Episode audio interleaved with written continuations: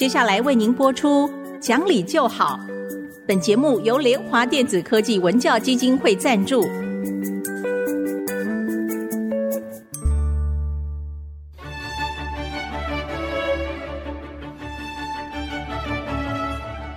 在日常生活当中，人们的不理性行为经常是隐藏在看似理性的包装和掩盖之下，很难被察觉。凡事讲理，所有事情就会简单得多。讲理的必要条件就是丰富的尝试。请听红兰教授主持的《讲理就好》。这里是 IC 之音竹科广播电台 FM 九七点五，各位听众朋友您好，您现在所收听的节目是《讲理就好》，我是红兰。听众朋友好，我是田丽云老师好，田老师好。我最近哈，嗯，看到一篇报道，我觉得非常的感动，就是在那个偏乡的校长把心放在学生身上，他用很多的方式去找到资源，像亲子天下访问到一个啊。同林国小的校长哈，嗯，同林国小是在台中雾峰啊，比较比较偏远的地方啊。哎，这校长讲哦，他说啊，刚来到这个学校的时候，学校只有六十六个学生，这一届毕业七个，就剩五十九。就马上要关校，所以他就急起来了，说：“哎呀，糟糕！这么好的校园，这么好的地方要关校，这孩子要去哪里读书？”啊、想想雾峰哎，多美、美的地方。所以他就想啊，为什么会这样子？他就去改变哈。那他就讲，他说他是体育老师，后来去考校长的。从他的出生，我们也感到说，今天我们那个师专师范学校的重要性，在穷苦人家哈，真的是没有别的方式，念师院是他唯一的出路。他说家里穷嘛，小时候只敢想象去做美容师、美发师啊，靠技术、靠脑力去生活的。但是因为他打手球，运动神经很好，就是体育班被保送，所以他就进了台中师专哈。他出来以后啊，就做老师。那么做老师之后，有一天他就看到说，他的学生在走廊上被生教组长打。就用指头顶着骂着孩子，就说这个不成器，不什么东西。那被骂孩子都低着头了。那有的孩子当然是不服吧，头一抬起来就被打耳光了哈。哦，看到以后，这个主任也够凶的。其实我看很多真的是这样，因为你每天管教孩子，免不了就火多太多就火气大了嘛。所以那时候就想，哎，我的孩子我要自己教哈，就我是他的导师，那我要把这班带好，不要被人家打。然后就发现说，那边的孩子当然就是很不听话呀，所以孩子心很浮躁，他就想办法怎么把孩子让他心静下来。所以他第一个要做家庭访问，嗯，家庭访问的时候就发现这孩子为什么要上课睡觉？原来是他早上四点钟要起来帮忙采荔枝。他家里务农嘛，要好孩子，要要去帮忙做做农事，所以你等到上课来之后，当然就打瞌睡了嘛。同时又没有来不及吃早饭什么，那我们也知道肚子饿哈，其实就没有精神的啦。所以他就想了很多的方式，最后他决定我要考校长，因为我要改变这个生态，我要有权才可以改变嘛，对不对？就考上了校长，所以他就做了很多的事情，比方说这些孩子没有见过外面的世面。就没有这个大的志向。他有一次学校来了一个新加坡的一个就是交换的那个老师，应该是说交换的学生，然后来他们学校啊，学生就很喜欢这个新加坡的这个老师，就有学生说：“老师，我长大以后要去新加坡。”做老师，他要去那边做老师。嗯嗯、哦，所以这个老师是个实习老师，实习老师从新加坡来的，所以他就马上感受到说，对，假如我没有让孩子接触到外面，他根本不知道他要什么。嗯，因为他说，在这个老师来之前，他就问孩子说：“新加坡在哪里呀？”没有人知道。这没有人知道，他就不可能想去做什么什么了。所以这个打开这个我们所谓的世界观，你必须先先有世界知识，才会有世界观嘛。所以他就想办法带孩子去课外教学啊，去图书馆啊，去美术馆啊。可是这里面我们马上想到，你要知道出去从雾峰出去到城里面，你最贵的就是游览车。嗯啊，他要找钱，要去找人家来帮助包着游览车带学生出去。因为现在不是呃什么一零八的课纲什么有一大堆的改变，他好像是这里面改变的最好的。他的学生啊，从原来被关校到现在超过一百多个人。百分之七十的人是跨区阅读，跨县市来阅读的，父母亲开老远的车子把他送过来的，就慕名而来了。对，表示说你做得好的时候，人家只是学生自己会上来嘛，哦，那他得过很多的奖，比方说星云的教育奖啊，什么师铎奖啊，什么什么。所以你真的看到说一个人有心投入，他会把学校老师的热情带起来，把学生学习的那个好奇心带起来的时候，这学校就很有希望。老师，我有一个好奇的问题啊，听说现在台湾有非常多的流浪教师，是是。可是也有不少的学校，它缺少老师，没错。甚至于我们觉得，如果可以的话，我们就让更多的老师来帮助更少数目的孩子。就以前可能要一位老师承担什么二十个学生，他现在也许他就十五个就好，学生的资源会更多。为什么不这样做呢？钱呢？钱呢？没有经费呀！你的老师要给薪水嘛？可是这些老师都是教育部通过的，那没办法。好，这里面就是以前的时候，当然有一点总量控制，就好像我们医生以前是医学院不可以超收学生或怎么样，有个总量控制。后来就是开放这个师资培育啊，其他科系的人，只要你想做老师，你只要修满了教育学分，通过考试，你也可以做老师。所以这样子的话，你就一下增加了很多的老师。对啊，我的印象还留在，嗯，老师一定是从师专或是师大毕业出来的人，必然就可以去当老师。没有没有，现在反而师大毕业人也不一定要做老师了，就整个开放了。我每次看到那个，每次说哪里要征求老师的时候，很多去应征者是拖着行李箱，带着他们的教具，这些老师们都非常非常的棒，但是就没有办法。呃，很安稳的，那也许是不是在政策上就应该管制 你？你让人去有机会当老师，结果又不给他机会，对，为什么还要开放这种机会？哎呀，你知道，如果谈到政策，我们是说不完的啦。这个真的有时候真的很很感慨哈。你知道，我上次在一个评审里面看到一篇文章，是一个。呃，流浪教师他就代课老师，他不是固定的。他这学期教得好，他留下来。那，他有时候教得很好，他也必须要走，因为没有这个名额，没有缺额了，没有缺额。哎，那老师真的好有才华。我我真的后来在评审完以后去去问主办单位说，呃，有没有办法让我跟这个老师联络？我觉得这个老师不做老师是太可惜了哈。嗯嗯。可是那个主办单位说，老师你不要鼓励他有这个希望，以后又让他失望。也是老师，那我想请教，我是站在一个如果做家长的这个角度上，我就想，那有这么多的老师，他们又没有办法进入学校，对，他可以变成一种像私塾一样教育的老师啊。那几个好老师并在一起，我们就把孩子送去 额外学习，这样可，那这不就变成补习班？也是啦，但是我真觉得，就是你创造了那么多人可以当老师，结果是根本不可能的。对，对孩子是损失，对老师是个失望，还有对人才是一个流失。我觉得，对，这真是很不应该。但是您刚刚讲的，其实有一个方式真的是可以，就是我们不是以升学为目的的补习班，就是我有一一个 maybe 一个小的团体。每个周末，你送你的孩子来，我在这边，我教你，比方说人生的态度，呃，文学的素养，就是让孩子变成一个更好的人。而这不是课本上或学校里可以教的，这个我觉得是可以的，有点像我们俱乐部吧，我们说 club 对不对？啊，是读书会啊，俱乐部啊，孩子送去额外学一些我们现在目前教育制度不能够给他的东西。对，我知道我问的这个问题其实是非常为难的，很难找到答案。我只是每次想到有那么多流浪教师，心里就很难过，因为对这里面我们会发现有很多是非常精彩，是是是，因为后来在其他的不同领域里，你会发现他们是从流浪教师，然后他就只好出来去做别的事。你知道做老师最主要是热情，是哦。你在偏乡，很多时候老师要住在学校宿舍。以现在目前我所看到偏乡的宿舍真的是很差的哈。那我总觉得这几年应该这几年有好很多。我跟你讲哈，就像一个老师讲的，他说这个地方如果没有 Seven Eleven，它就是偏乡。就是因为我们已经很习惯了，我要什么啊，去那边买。那偏乡就是没有 Seven Eleven，我要喝个冰水就是没有啊，对不对？您刚刚讲的哈，如果说。有人出来组织好几个不同的 club 哈，呃，比方说这里是我教你的礼仪，这里是我教你什么的，那倒是一个很好的方式。我们真的很希望说，孩子在成长的过程里面有更多的人教他更好的东西，因为以目前我们学校来讲，其实教的太少。我这边给你讲一个例子，我觉得好好笑。在网络上有一个人问哈，他说我搭别人的便车，所以呢，我开门的时候我就坐到那个后面车的那个右边的车门，他说马上就被。被老板骂，那我看以后说啊，你不知道说，如果你坐老板的车，你不可以让老板做司机。是啊，你坐后面你是客人，你变成主人，老板是变成你的司机，这是最基本的礼仪。那你不知道吗？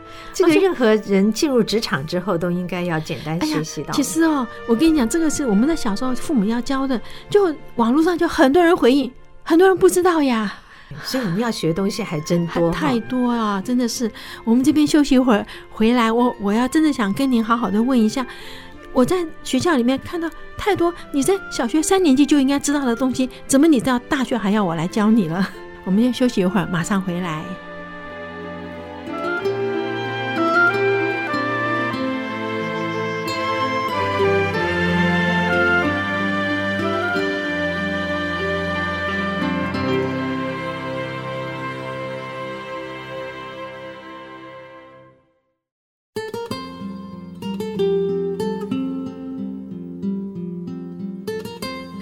迎各位再回到讲理就好的节目，我是红兰。老师刚才讲到坐车的礼仪，我想顺便就简单跟大家讲一下。嗯嗯、我也很好奇，真的很多人不懂啊。嗯，呃，过去我们都觉得，比方今天要坐一辆计程车，计程车来了，我们旁边有师长啊，有长官，就会习惯拉了门，请他先进去。对，对，没错，不对的，因为 请他进去的时候，我们来想，他就要这样挪进去，爬到里面的位置。这样想就知道，其实应该我们要进去，他坐外面。对，但也不能我们先进去。对。所以拉开门之后，让长者或是你最大的长官就坐在右后方这个位置。是的，是的。我们就绕过去，绕过去，坐驾驶的后面。是的啊。如果是两位主管呢，右边的第一位是最大主管，左边那个是第二位，我们就要坐在前面驾驶的边上，副驾驶座。哎，对对。这里面还有很多，比方你是箱型坐的时候，七个人呐，九个人，这些现在去找很容易找到资料。只要大家牢牢记住一点，你拉开车门之后，不可以自己一个人坐在后面。当你的长官在的时候，你请他坐，你要绕到后面去，你也不能说我先爬进去，你再进来。哈，我在想，其实这还有很多，比方我们看很多女孩子、女性啊，下车的时候，她可能穿的很漂亮，衣服漂亮，鞋子漂亮，可是你看她下车的姿势。啊，是不好看的。对的，嗯哼。真正要学礼仪啊，有好多小细节。有时候我也会被人家挑战说：“这么毛病，你这人这么估摸啊，就是什么 龟毛，那种小地方有什么关系？”不，当我们作为一个第三者客观角色来看这个画面的时候，你就会发现那种不协调或者是不合宜。想想看，为什么有人专门训练大家来学习美姿美仪，或是你的仪态，一定有它的道理。有机会我们还可以再仔细的讲，但现在就请大家记住，不要再问为什么我坐后面，老板骂我，你真的该被骂。你知道，现在有的时候网络上会看到一些，比方说有一个人在讲，他说老板把整理好东西交给他去打，他跟老板说辛苦了。对，是，然后老板就瞪他一眼，说这句话应该是我讲。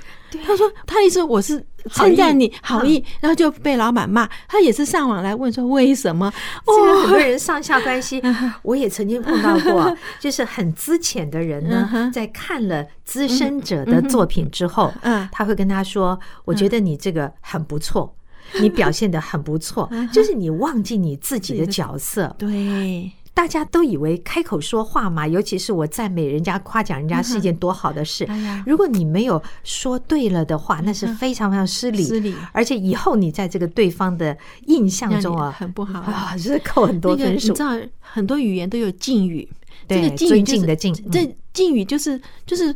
我知道你的地位比我高，我今天用敬语，我表示我对你的尊敬。嗯，那现在我们因为好像没有敬语哈，我碰到学生真的说，老师这个还不错啦，你要不要把它？就是他反而告诉我说，你要不要？就是我说要不要是我的事情，不是不是学生这样子来跟这讲话是差别很大的呀。对，我们很多年轻朋友啊，会喜欢看韩国的戏剧作品、日本戏剧作品。其实你要看他们到现在。我尤其觉得韩国人是不容易的。你看他在言行举止、进退上，还有很多地方有着老的规矩。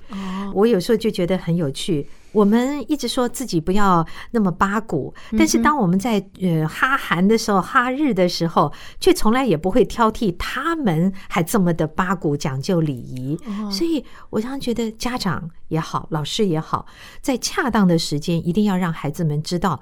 每个地方都有不同的礼节，是你看，就像我们进教室，学生会说：“老师好闷呢。”哦，那我就会问问说：“对呀，我也觉得闷，你说该怎么办？因为你这样问我，难道是叫我去开冷气吗？”孩子们不懂，对，大学生喽，这个所以都要一点一点的教。老师还有看到过什么有趣的问题吗？您刚才讲。坐车子的时候哈，我想我补充一句话哈，如果是先生开车，太太一定坐在他的旁边，旁边不能坐后面。对对，这是 这是不能。那我常常碰到有人来接我哈，来接我的时候，这这个太太就要很客气，她要坐到后面来陪我。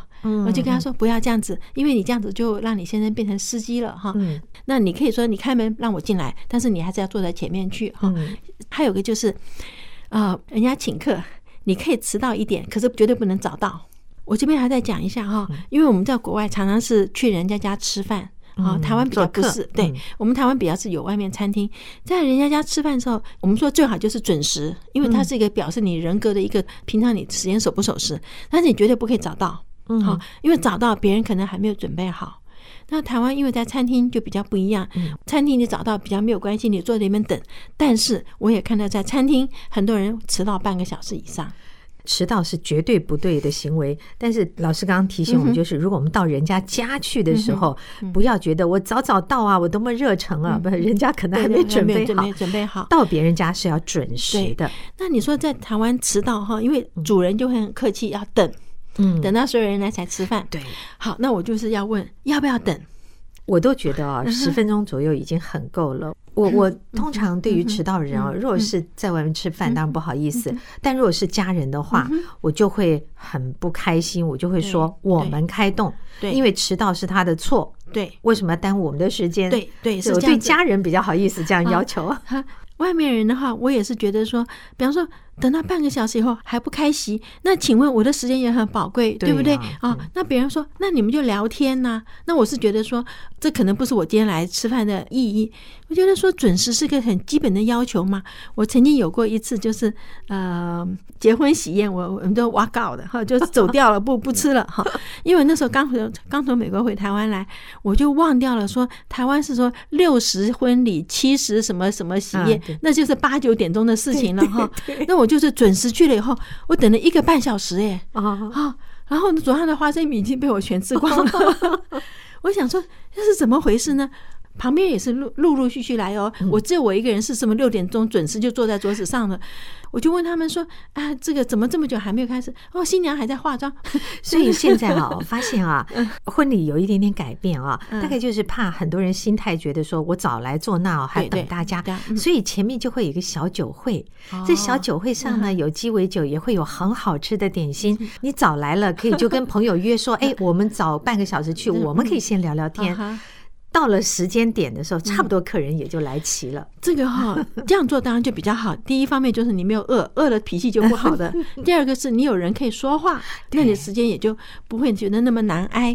所以守时这才是最重要的。对，老师，我还想到以前好多次听您提到。您有一些很有趣的学生，他会直接，比方说有人直接说：“老师，那个我听过你有什么一个演讲，什么题目？你资料还在不在？可不可以给我？”有 有有，对，还有那个要求了之后也都不具名，对啊，你问他呢，他还说：“那我的那个信箱上面有写我叫什么名字？”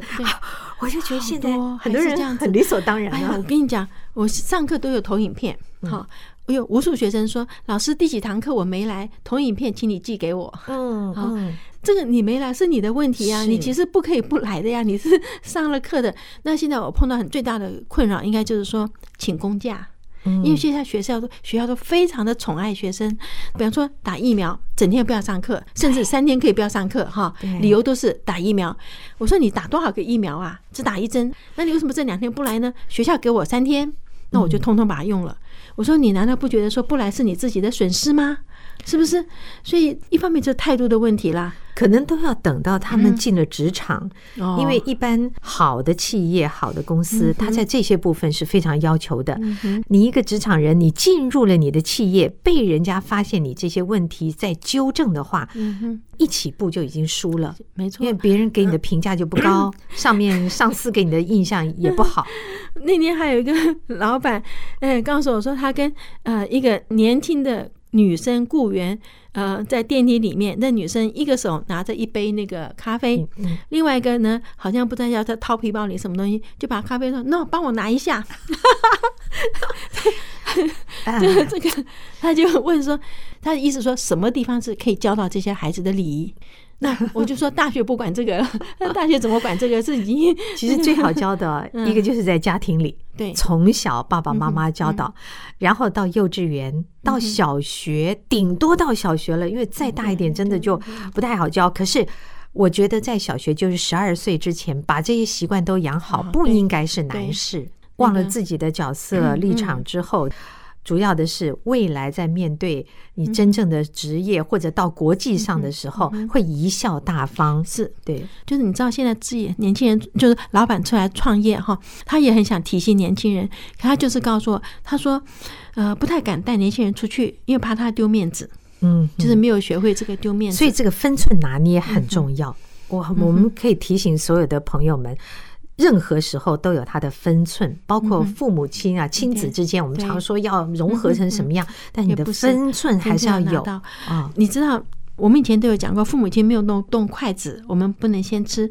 那职场上就是老板没有先动筷子，你也不可以先吃，对，对不对？可是现在不是哦，你现在去看哦，哎，所以 谈起礼节来太多太多了。我非常想念过去，我曾经有七年多的时间来讲礼节的节目，这些小细节。哎呀，对，你给他出书吧，我们请家长看吧。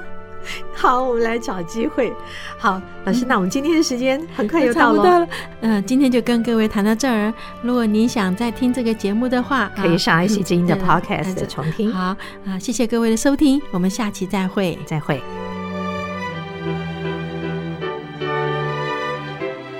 本节目由联华电子科技文教基金会赞助播出，用欣赏的眼光鼓舞下一代。